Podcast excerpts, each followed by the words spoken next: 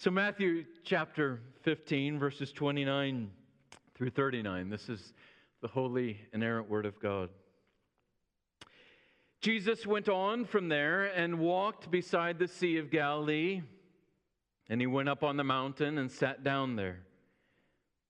And great crowds came to him, bringing with them the lame, the blind, the crippled, the mute, and many others, and put them at his feet and he healed them. So the crowd wondered when they saw the mute speaking, the crippled healthy, the lame walking, and the blind seeing, and they glorified the God of Israel. Then Jesus called the disciples to him and said, I have compassion on the crowd because they have been with me now three days and have nothing to eat and I'm unwilling to send them away hungry, lest they faint on the way. And the disciples said to him, Where are we to get enough bread in such a desolate place to feed so great a crowd? And Jesus said to them, How many loaves do you have? They said, Seven, and a few small fish. And directing the crowd to sit down on the ground, he took the seven loaves and the fish, and having given thanks, he broke them and gave them to the disciples. And the disciples gave them to the crowds, and they all ate and were satisfied, and they took up seven baskets full of the broken pieces left over. Those who ate were 4,000 men, besides women and children. And after sending away the crowds, he got into the boat and he went to the region of Magadan. The grass withers and the flower fades. The word of God is forever. Thanks be to God. Amen.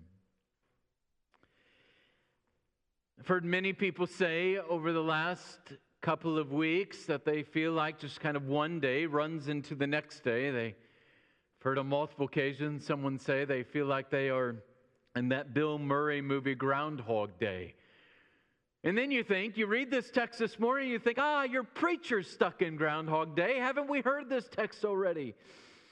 No, it's a different text. But it sounds eerily familiar, doesn't it? We were just in chapter 14 and we saw Jesus feeding the 5,000 men plus women and children. And now we're in Matthew 15 and we see Jesus feeding the 4,000 men plus women and children. And there are a lot of similarities. But there are also some differences. But I think the similarities, part of the reason it's there is for a purpose. And I want to look at this text here this morning. Let's see if we can find a few things to learn from this text together. We saw last week that Jesus had just ministered to that Canaanite woman. You remember that dog of a woman up in Tyre and Sidon in the north country. And, and now he has come down, Matthew tells us. He has come back down to the Sea of Galilee. And Matthew tells us that he has gone up onto a mountain. And as he goes up onto this mountain, great crowds come flocking out of the cities when they hear that Jesus has come there to their region. And they come not just themselves, but they come carrying all kinds of people with different maladies, with bodily pains, with sickness, with deformities. And Matthew just tells us very simply there in verse 30 that, that Jesus healed them. We then see a very similar day, a very similar scene that we saw in the previous chapter. That after three days of Jesus ministering to these people with these different maladies and physical deformities, that then he looks at the crowd and he has compassion on them, we're told, because they were hungry. For three days they had been with him and they had nothing to eat. And Matthew tells us that Jesus was unwilling to send the crowds away hungry without food. And he lays the problem before the disciples like he did in the previous chapter and here I want to observe the first thing about this passage Christ has compassion for the malady of forgetfulness. The disciples' forgetfulness is, is frankly astonishing. You think just in the previous chapter, they have seen Jesus feed 5,000 men plus women, women and children, and now we're just a chapter later, and there's less people. There's 4,000 men plus women and children. They seem to be faced with the same circumstances, and they seem to have the same initial response. They say, Where are we to get enough bread in such a desolate place to feed so great a crowd? They were here before, not at this exact place, but they were in a desolate place. And in Matthew chapter 14, as they are here in Matthew chapter 15, they're in a place with a lot of people who were hungry. But they are also in a place with Jesus. But they forget. Not because they were absent minded. It's not as if the disciples couldn't keep a, an idea in their head. They could. But rather, their assurance that as Christ worked, so he can and, and will work. It's strange. But then again, it's not so strange. There's a kind of what I would call spiritual amnesia, forgetfulness that's at work in most of us. We see it throughout the scriptures. We see it in the Old Testament. The Israelites have their back to the sea. They seem to be without hope in the world. And then the Lord parts the Red Sea and they walk across on dry ground. But then it's just a few days later they're complaining about the lack of food that they have, and they want to go back down to, to Egypt where there was food. What forgetfulness that the Lord, the Lord provides. Can do mighty things. Think of Moses. He has seen the Lord provide manna from heaven. And the Lord says He's going to provide water from this rock. But Moses, in an act of unfaithfulness, doesn't just strike the rock once, as the Lord says to do, but he strikes it twice in an act of unfaithfulness. The capacity mankind has for unbelief cannot be overstated. We suffer from spiritual amnesia too easily, forgetting that the Lord provides and the Lord is good. And this is surely one of the greatest signs of our fallenness. We forget.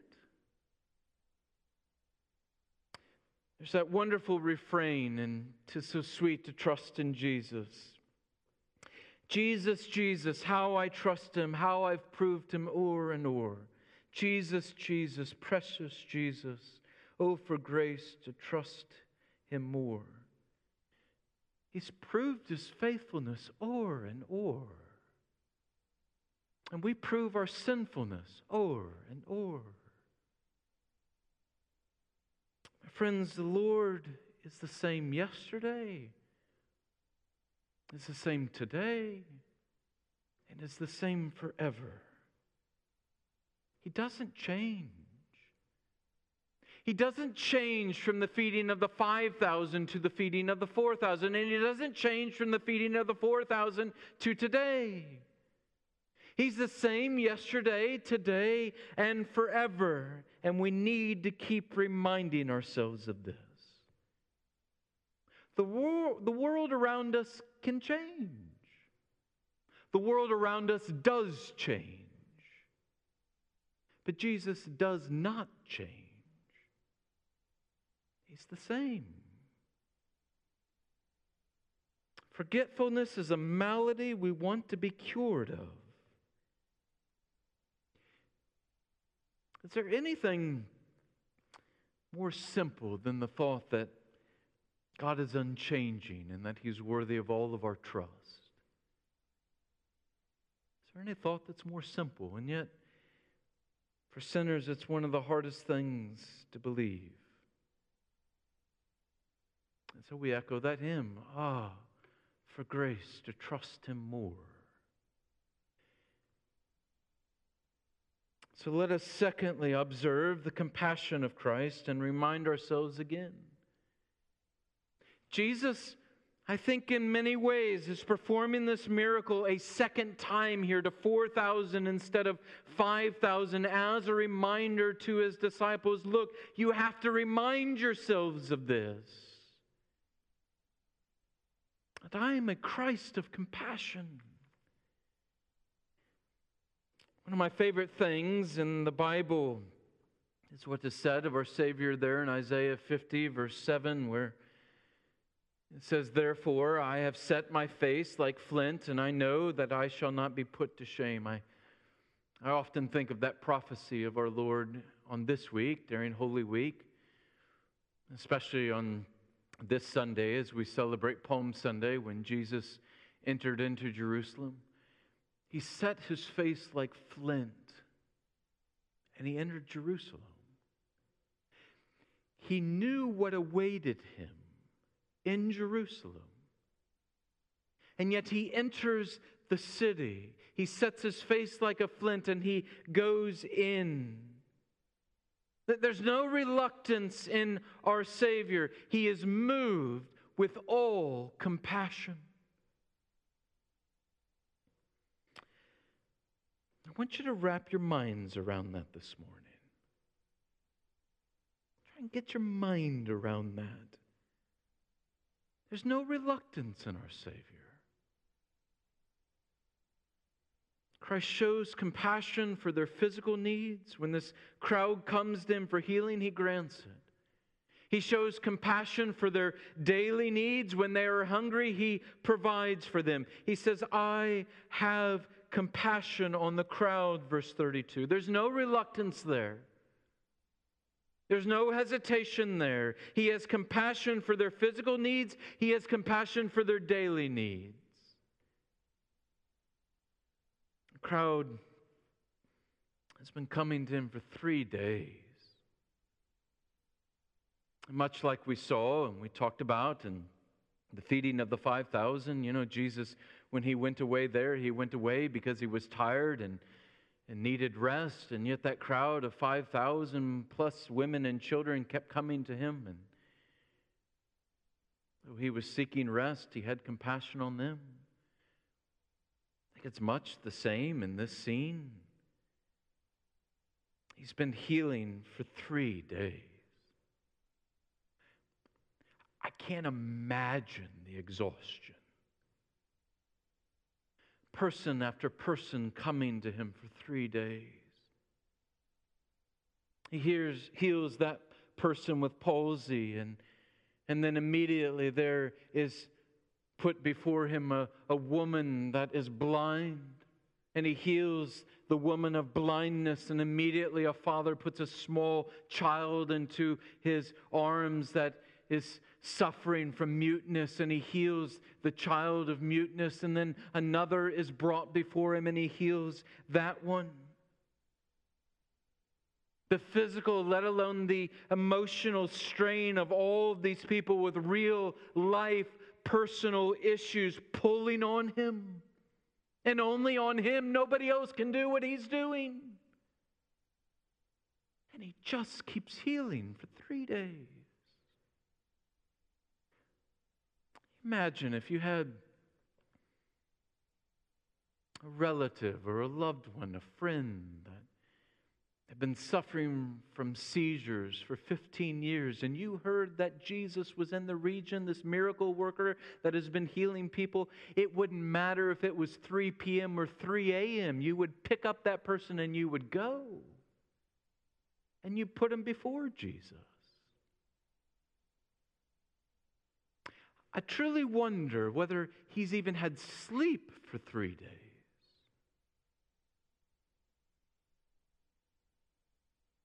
All these people, it would have been exacting. And yet, as we see in the feeding of the 5,000, so it's true with the feeding of the 4,000. It's the people he has in mind. He's a Christ of all compassion. He's a willing Christ. I was listening to um, infectious disease expert who I've been following since COVID 19 showed up here in the U.S. I've been following him because I was speaking with him before all of this happened. He was helping me with something else. He is a, a physician at Mayo Clinic, and he is one of the top disease, infectious disease experts in this country. And so he was helping me with something else, and as soon as COVID 19 hit the United States, uh, he got a little busy. Uh, and I've been following him as he's been on different podcasts and different television programs and in different journal articles and different newspaper reports. And uh, people have been interviewing him. I was listening to him on a podcast yesterday, and he said that for nine weeks he has been working 16 hour days. And he said to the interviewer, he said, Please bear with me if I stumble over some of my words. I'm a little tired. If you were to ask him, Doctor, why have you been working 16 hour days for nine weeks? Is it because they'll fire you if you don't? Is it because you have to? Your employer is forcing you? His answer, of course, would be no. And his answer would be it's compassion.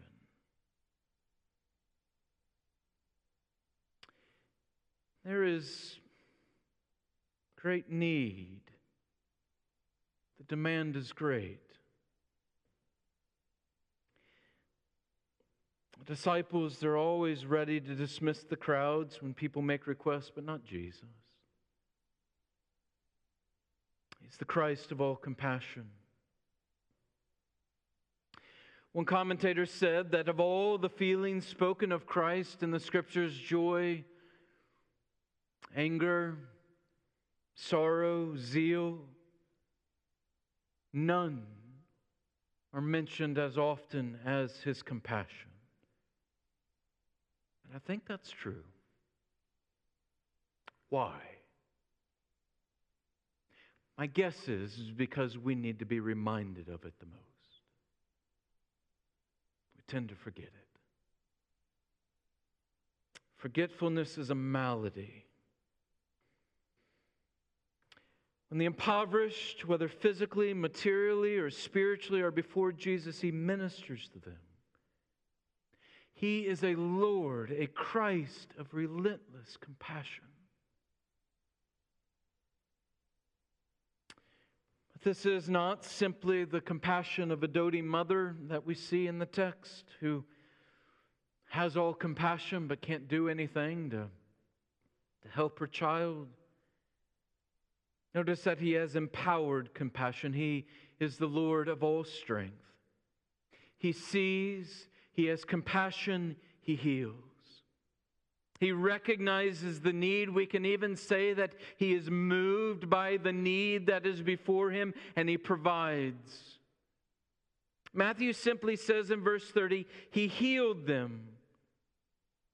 All these different people with different ailments are brought before him. The blind, he heals them. The mute, he heals them. The lame, he heals them. The crippled, he heals them. The diseased, he heals them. He's not only a Christ of compassion, but of strength.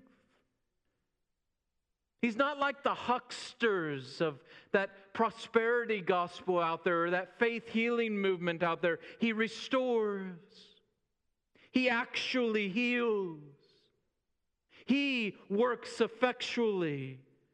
He has all compassion and He has all strength. And I must remind myself of this. And you must remind yourself of this. Because we are so prone to forget it.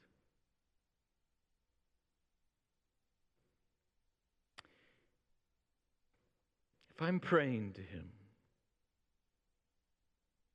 if if I come to him like these people came to him, and I come to him as a sheep of his flock, he hears. And he has compassion. And he exercises his strength.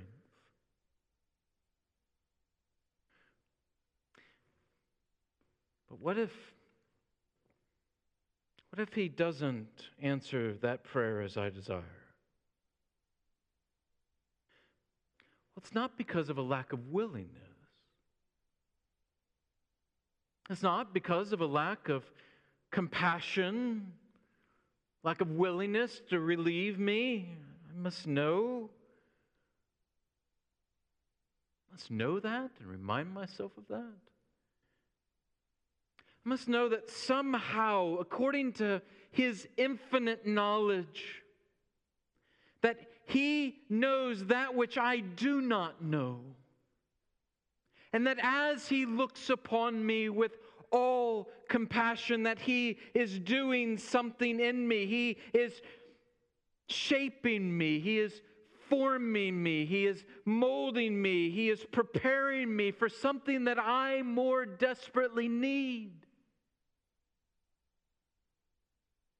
And that I obviously cannot see. An unbeliever will say, Well, that's pretty convenient, Christian. No, it's not convenient. It makes it very hard. It doesn't always answer my prayers as I desire them to be answered. But in the midst of that hardness, there's a rest. Because I know that He is the Lord of all compassion when He looks upon me. And I know that He is exercising His strength for me. I know it. Why do I know it? Because He's proved Himself over and over. He's the same yesterday as He is today, and He forever shall be. There is never a time that Christ does not look with compassion upon his people as they live in this fallen world. And there is never, ever a moment, not a millisecond, that he's not exercising his sovereign strength for every single individual sheep of his flock. Jesus' compassion for his people is a well that has no bottom, and his strength for his people is a fortress and a citadel from which not one brick can be removed. Has compassion and strength, all compassion and all strength. He has compassion for our physical needs. He has compassion for our daily needs. And finally, Christ has compassion for spiritual needs. Jesus, the compassionate and all powerful Savior, is aimed at something. There's a crowning glory to everything that He does and everything that He says. He tells us in that high priestly prayer in John 17, I, I just want you to listen to the, the word that is repeated over and over, just in the opening verses of that prayer. He's praying to his Father, and he says this Father, the hour has come. Glorify your Son, that the Son may glorify you. Since you have given authority given him authority over all flesh to give eternal life to all whom you have given him. And this is eternal life that you that they know you the only true god and jesus christ whom you have sent. I glorified you on earth having accomplished the work that you gave me to do. And now father glorify me in your own presence with the glory that i had with you before the world existed the Son came into the world to glorify the Father. The Son's mission statement was and forever shall be seeking to give glory to the Father. That's why he came into the world. That's why he sends his angels forth into the world to give glory to the Father. That's why he will gather all of us before the throne on that last day to give glory to the Father. That's his aim, that's his purpose. Why does Jesus heal the people in this crowd? Yes, because he has compassion on them and wants to show them that and demonstrate his love and bathe them in that compassion and love. That is an aim, that is a goal, but it is the penultimate goal. The ultimate goal is to give glory to his Father. The Son is always laboring for the Father's glory. Verse 31 the, the crowd wondered. They were stuck struck with awe. They'd never seen anything like this. Here's a man that is healing and giving sight to the blind. He's giving voice to the mute. He's healing the crippled. I've never seen anything like this. And that wonder leads to what Jesus is aimed at worship of the Father. Matthew says, and they glorified the God of Israel. Jesus is not simply a miracle worker, he's a worship leader. He's seeking to lead people in worship before the Father.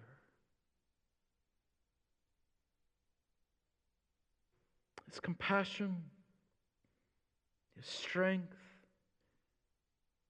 they are always being worked in our lives aimed at this to give glory to the Father. It's frankly, I think, an astonishing thing in the text. In scholarly circles, this passage has created no little bit of discussion Scholars will argue and say, well, it's the same event. What we saw in the feeding of the 5,000, it's the same event as we're seeing here in the feeding of the 4,000. Matthew made some kind of mistake. Well, then, so did Mark. It's not a mistake. The scene is similar. The questions, the doubts are similar, but there are differences. The number to start with, the number of people, there is a different number. The number of loaves of bread, there is a different number. The number of basketfuls that are left over, there's a different number. Even the term used for baskets is a different term. It refuse, refers to bigger baskets here in this feeding of the 4,000. In the feeding of the 5,000, Jesus tells them to lay down upon the grass. In the feeding of the 4,000, he tells them to sit down on the ground. Why? Because there is no grass, it's a different season. It's a different scene, it's a different time. But here's what's truly important and what should not be missed this is a different audience. When Jesus feeds the 5,000, he's in Jewish territory and he's feeding a mostly Jewish crowd of men and women and children. But the feeding of the 4,000 men plus women and children is in Gentile territory. That's why Matthew places this account after the account of that woman from Tyre and Sidon, that Canaanite woman, that dog of a woman, that Gentile woman. Mark tells us that when Jesus came down from that region of Tyre and Sidon, he went to the Decapolis, that is the east side of the Sea of Galilee, Gentile territory. And that is why Matthew here exclaims about a Gentile crowd. They glorified the God of Israel. They.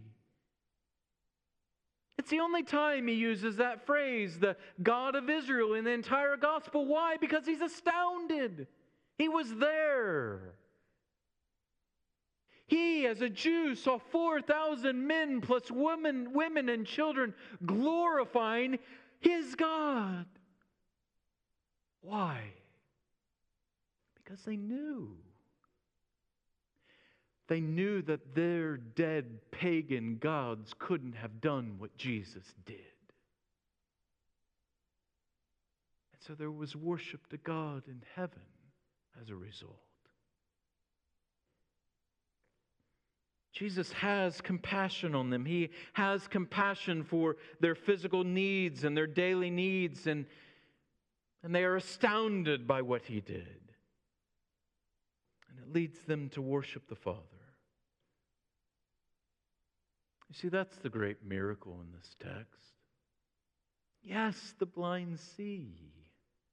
Yes, the lame walk. Yes, the mute speak. But even greater, you have Gentile sinners worshiping the Father in heaven. These people had an even greater need than their physical maladies. It's not that their physical maladies were somehow unimportant. No, Jesus ministers to them, He, he meets those physical needs. He doesn't dismiss their daily needs, but He is very much concerned and shows compassion for their spiritual needs.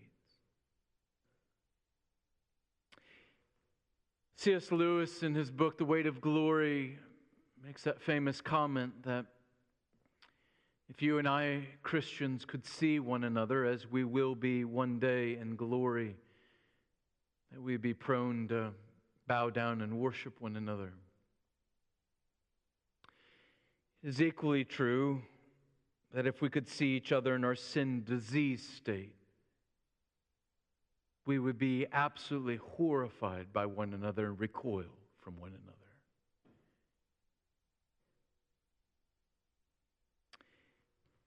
If we could see the deadly effects of sin in one another, the compassion that would be stirred in us would be monumental. If we'd been on that mountain that day with Christ, as all of these people were brought forth with their different physical maladies and different deformities, it would have been an incredibly emotional day for you and I. It's hard, isn't it? When you're looking upon people that are disfigured and you know that that's not what mankind is supposed to look like. And when you see someone that's in pain, there is this sorrow that, that grips your innards, that just kind of turns them. It's emotionally taxing. What would it be like if we could see one another spiritually as we truly are. If we could see the lost as the lost. If we could see their souls in that mangled, deformed, deprived, malnourished state.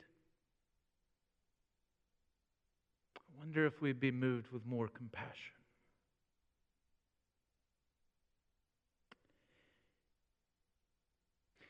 The world community has responded with drastic societal measures over these past few weeks. It is unheard of in the history of the world that the world would kind of act country by country like this. And it's right because physical death is a real threat and COVID 19 is a deadly virus. If only people would see sin it's such a deadly malady. I wonder how many of us, even as Christians, see sin this deadly. Every person we meet is, as C.S. Lewis said, quote, an immortal horror or everlasting splendor. He said, There are no ordinary people. You've never talked to a mere mortal. Nations, cultures, arts, civilizations, these are mortal. And their life is to ours as a life of a gnat, but it is immortals whom we joke with, work with, marry, snub, exploit, immortal horrors, or everlasting splendors. All created to wonder and worship this God of Israel. Do we look at our neighbors and our friends and our family members and our coworkers like that? Ah, I want to have compassion like that.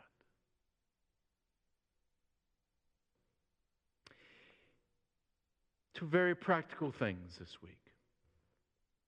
Three practical things. Let me give you three. One, this is Holy Week. You got an opportunity this week to look at people with compassion and to recognize that as awful as COVID 19 is, and, and, I say this in carefulness, but we have to say this as Christians sin is even worse because it's immortal death. And so you have an opportunity this Holy Week. So, what can a church do that we, we can't gather together in person? We can't go out and serve our community together in person. Well, there are things that you can do. Almost every single one of you is on social media. So, first thing, you fill your social media with Christ this week? Yeah, with Christ. And would you point people to um, good articles and good quotes? Point them to our streaming services on Thursday night and Good Friday afternoon and Easter Sunday. There will be people that will watch a live streaming service that would never darken the door of a church. Heard that repeatedly from some of you these past couple of weeks. So, would you put it out there? Would you invite people? Have compassion for their souls. It's a small thing, but who knows? It might be the very means the Lord uses to exercise His strength in their life and bring them to saving faith. Second, what can a Christian do in times like this? What can the church do? We, we can't gather together and go out and serve our community. Well, you know what? One of the greatest things we can do to serve our community is pray. And I wonder if it would have been the first thing we would have done if we could gather together, because it should be the first thing that we do. Because there's power in prayer. It's the greatest way we can serve this world and our community and one another. Would you commit to praying fervently? Take time every day to pray. Tonight, we have a prayer meeting. Would you come to the prayer meeting online at 6 o'clock tonight and pray? And the elders are going to call you to a time of prayer, I believe, this week. And would you participate that and pray? Third, would you keep having compassion for one another? Call one another. Call one person every day. Just touch base. Someone you don't usually talk to. And pray with them. We serve a Christ of all compassion. We want to have a heart like He has a heart. Oh, Lord, help me to have compassion as you have compassion. Let's pray. Our Father in heaven, we exalt you this morning. We want to give you all glory as Christ would have us give you all glory. May we be a people of compassion who serve you, who serve our neighbors, and serve one another for your glory and praise. We pray all this in the strong name of Christ Jesus our Lord. Amen.